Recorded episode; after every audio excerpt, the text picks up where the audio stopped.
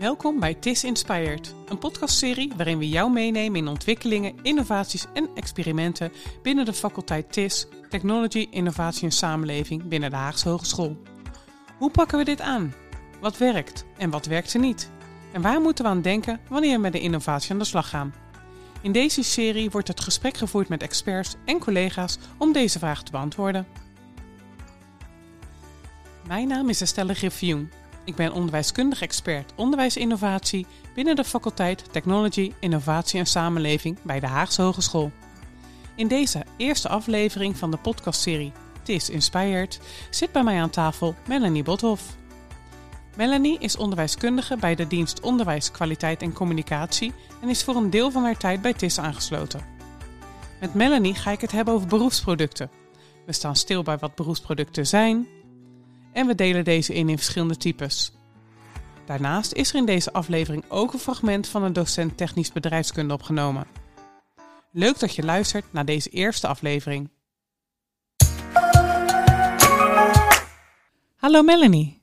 In het voorgesprek dat we hebben gehad, vooruitlopend op het opnemen van deze podcast uh, over beroepsproducten, ja, werd ons eigenlijk al een beetje duidelijk dat beroepsproducten echt wel een trend zijn. Klopt. Ik zie bij verschillende instellingen dat steeds vaker gebruik, gebruik gemaakt gaat worden van beroepsproducten in innovatietrajecten, in onderwijs-herontwikkeltrajecten. En daarom dachten we, kom, laten we daar eens een podcast aan wijden. En in dit gesprek willen we het dan ook hebben over wat is nu eigenlijk zo'n beroepsproduct? Wat willen we nu eigenlijk met zo'n beroepsproduct en wat moeten we daarmee willen? Waarom uh, zouden we wat met beroepsproducten willen? En we hebben natuurlijk ook een docent van technisch bedrijfskunde gevraagd: wat doen jullie binnen jullie opleiding? Met beroepsproducten.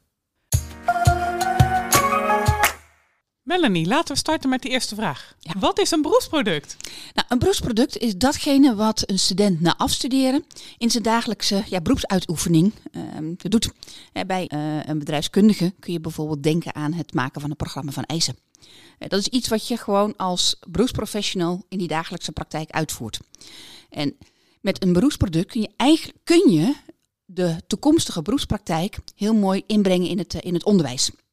En hoe moet me dat dan, hoe zie ik dat dan voor me, Melanie? Hoe, hoe kan je dan zo'n programma van eisen dan in het onderwijs inbrengen? Is dat dan hetzelfde als een projectonderwijs?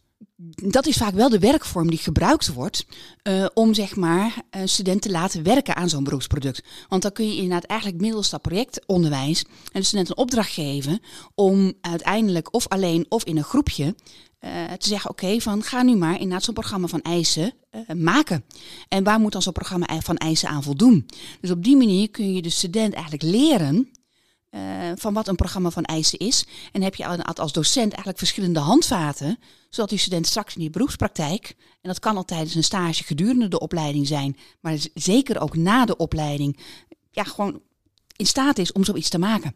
En een programma van eisen is een voorbeeld. Heb je nog andere voorbeelden? Ja. Nou ben, ik, nou ben ik en de luisteraar vast ook nieuwsgierig. Ja, uh, een heleboel. Want hè, een, een ander voorbeeld kan zijn het ontwerpen van een stukje software. En je hoort me eigenlijk al zeggen het ontwerpen. Um, en een ontwerp, zou, zou je kunnen zeggen, is een, uh, een type beroepsproduct. Want ook naar beroepsproducten in het onderwijs wordt ook best wel veel onderzoek gedaan. Uh, onder andere door, uh, door Mirjam Lossen. Dat ook zeg maar verschillende type beroepsproducten onderscheidt.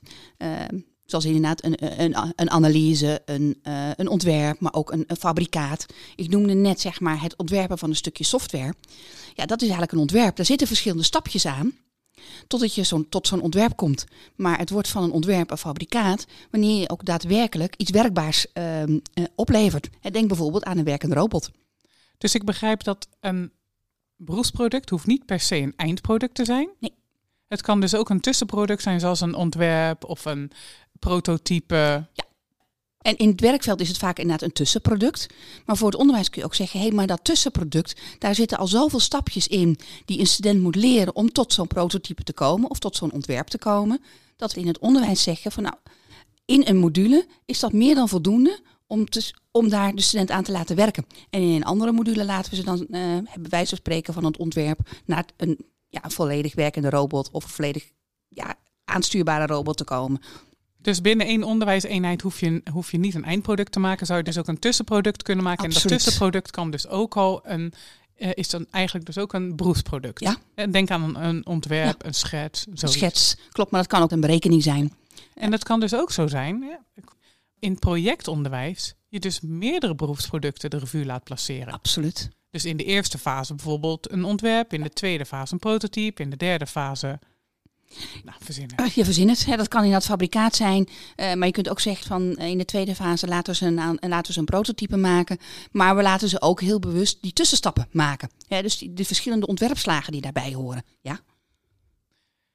Melanie, ja. je vertelde net dat er verschillende ty type beroepsproducten zijn. Ja. Maar ik en de luisteraar die is vast heel erg benieuwd welke type er dan zijn. Klopt, dat kan ik me heel goed voorstellen. Want ik heb inderdaad in mijn verhaal net heb ik er wel een paar genoemd. Maar als je kijkt en ook naar het onderzoek wat Mirjam Losse gedaan heeft, die onderscheidt eigenlijk vijf typen. En de vijf typen die zij onderscheidt zijn de handeling, de analyse, het ontwerp, het advies en het fabrikaat. Als we bij ieder type eens een, een voorbeeld bedenken, bij een handeling. Eigenlijk werkzaamheden in een lab. Ja. ja. En bij analyse denk ik direct aan een soort financiële analyse. Ja bijvoorbeeld een kostprijsberekening, maar het kan natuurlijk ook een constructieberekening zijn. Ik ga zo maar door. Er zijn best wel veel analyses. Uh, Denkbaar, SWOT-analyse. Ja. ja. En bij een ontwerp? Ontwerp, dat noemde ik uh, eerder in mijn verhaal ook al, ook voor de luisteraar. Van uh, een ontwerp, ehm, ja, dat kan inderdaad een stukje software zijn wat je ontwerpt. Maar dat kan ook inderdaad een, een type verpakking zijn wat je ontwerpt. Of inderdaad een nieuw proces of een aangepast proces.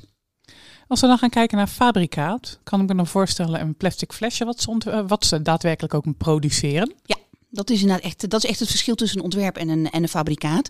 Bij een ontwerp blijft het dat je het, het idee hebt hoe je het, eh, hoe je het gaat maken en wat je gaat maken. Maar bij een fabrikaat dan is het product er ook daadwerkelijk. Of iets wat je ontworpen hebt werkt ook, uh, ook echt. Denk aan een stukje software. Ja, op het moment dat je dat ook getest hebt en het werkt en je geeft het aan de klant, ja, dan uh, is het een fabrikaat. En als laatste advies. Ja. Die zal inderdaad en mogelijk niet bij elke TIS-opleiding voorkomen. Uh, maar zeker bij, meer bij de bedrijfskundige opleidingen. Ja, dan geef je eigenlijk, vertel je een, een opdrachtgever van wat jij hem of haar ja, adviseren om te doen. Bepaalde maatregelen te nemen, te kiezen voor een bepaald type verpakking. Bij een risicoanalyse uh, wij spreken kijken of dat het product wel of niet, ja. dat daarin moet geïnvesteerd moet worden. Ja. Ja. En nu zeg je eigenlijk alweer risicoanalyse, maar de risicoanalyse op zich is al, alweer, het woord zit er eigenlijk al in, is alweer een analyse. En dan het advies is iets wat dan weer volgt op, op een analyse. Ja. ja. Of volgt op een combinatie van een risicoanalyse, uh, een stukje ontwerp, maar ook eventueel inderdaad bepaalde berekeningen die gemaakt moeten worden, tekeningen die gemaakt moeten worden. En dat leidt tot een advies naar de opdrachtgever toe.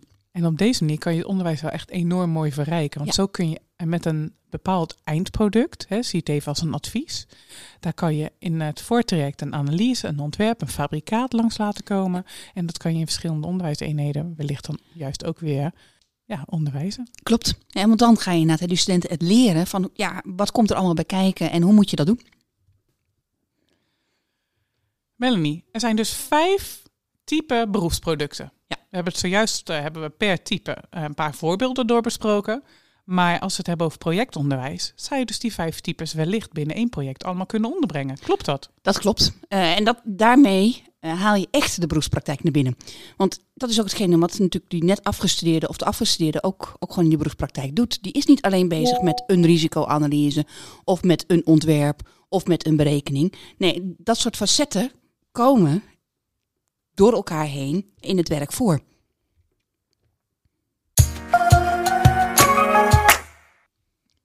Veel opleidingen die zijn al gewend om met projectonderwijs te werken.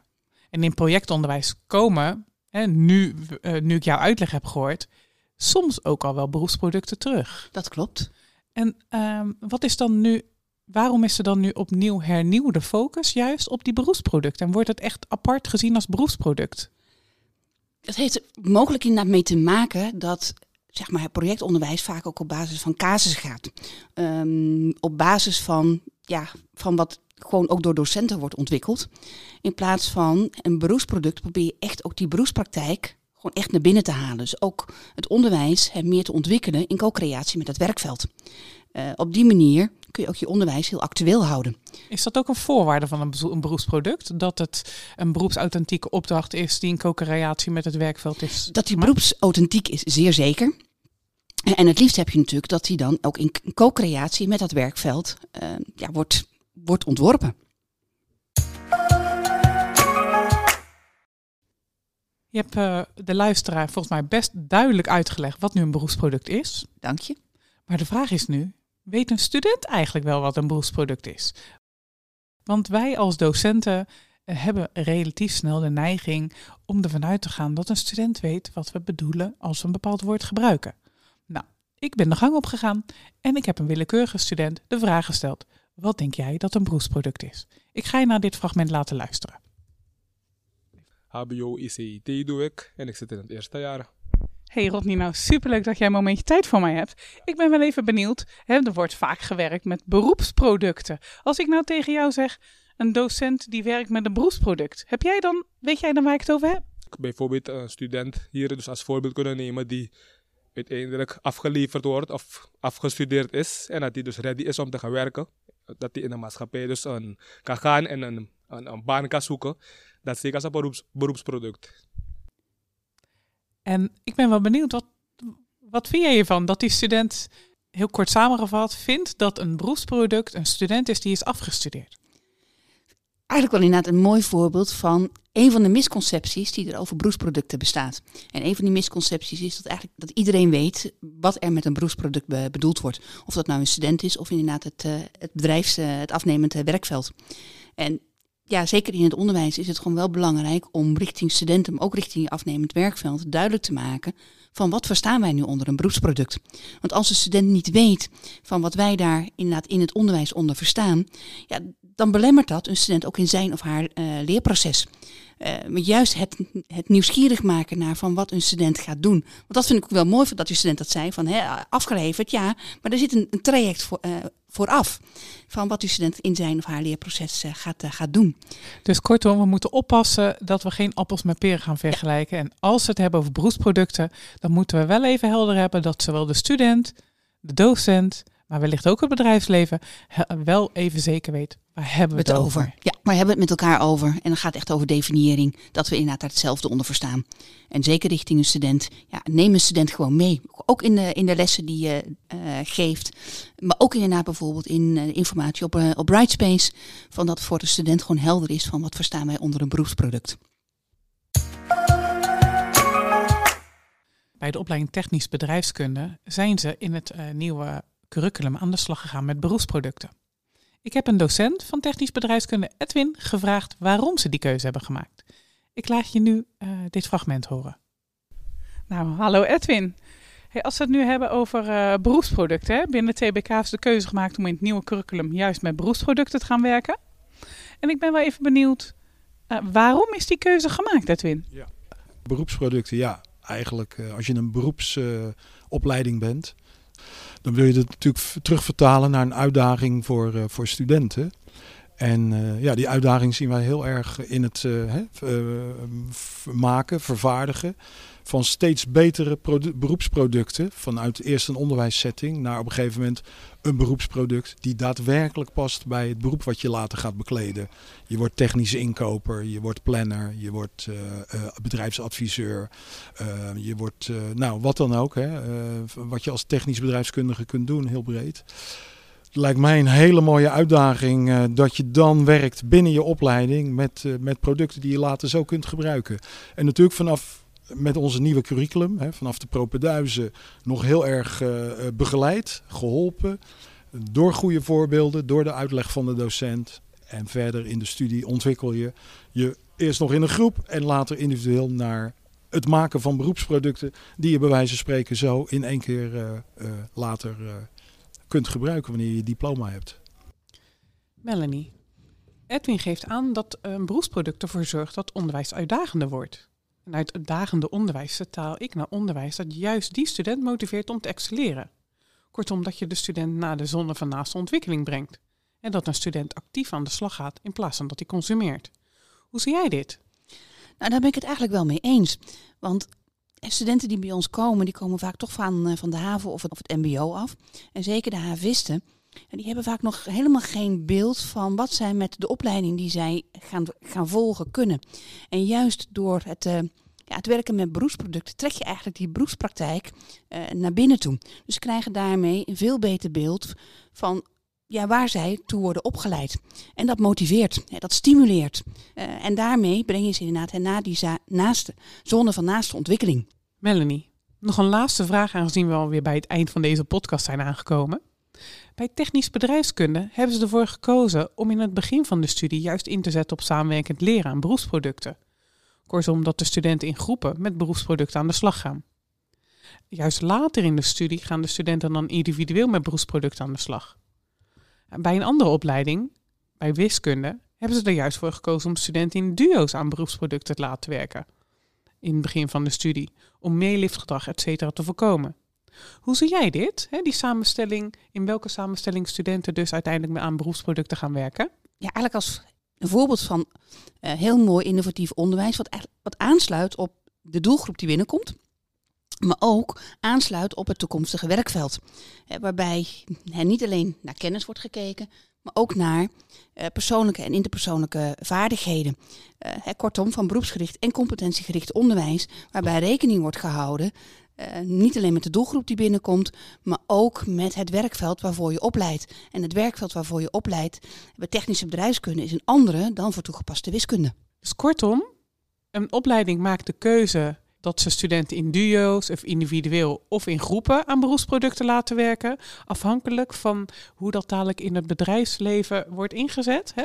Als een student eh, bijvoorbeeld bij toegepaste wiskunde dadelijk in het werkveld dat daar gebruikelijk is dat ze in duo's gaan werken, dan is het ook vanzelfsprekend dat juist in de onderwijs-leeractiviteiten in duo's werken terugkomt. Klopt dat? Ja, dat klopt. Dat is uh, hetgene wat ik, uh, wat ik daarmee zeg. Op het moment dat ze dus veel in groepen werken of multidisciplinaire teams dadelijk in het werkveld, hè, dan is het ook logisch dat je juist die werkvorm en die samenwerkingsvorm terug laat komen in het onderwijs. Absoluut. Dus eigenlijk kunnen we stellen, de manier waarop jij eh, studenten wil laten samenwerken, laat dat dan ook afhangen van de vraag die het beroepenveld vervolgens heeft. Absoluut. Dankjewel, Melanie. Bedankt voor het luisteren naar deze eerste podcast in de podcastserie Tis Inspired, waarin we antwoord hebben gegeven op de vraag: wat is een beroepsproduct? Wil je meer weten over beroepsproducten en andere innovaties? Abonneer je dan op de podcastserie. Daarnaast werken we met een SharePoint-pagina waarin we onze kennis met betrekking tot onderwijs innovatie hebben vastgelegd. Je vindt deze pagina door het volgen van de link op de TIS hoofdpagina. In de volgende aflevering gaan we dieper in op de implementatie van beroepsproducten binnen jouw onderwijs. We hopen dat je dan ook weer luistert. Tot dan!